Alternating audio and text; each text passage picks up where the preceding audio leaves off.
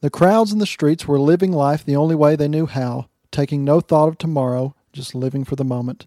Meanwhile, Mary and Joseph had began their journey on the road to Bethlehem and had found themselves in a stable with Jesus, the Savior of the world, who had come to bring them life and bring it to them more abundantly. You see, Jesus is still the same Savior he was that first Christmas because the book of Hebrews declares that Jesus Christ is the same yesterday, today, and forever. No, Jesus is not a baby any longer. The Son of God became a man, and the road to Bethlehem led to Calvary, where Jesus died on the cross for our sins, but he rose again, declaring that death and hell had been defeated forever. It's because in Bethlehem, that majestic night, that God became a man, and that he might save us from our sins.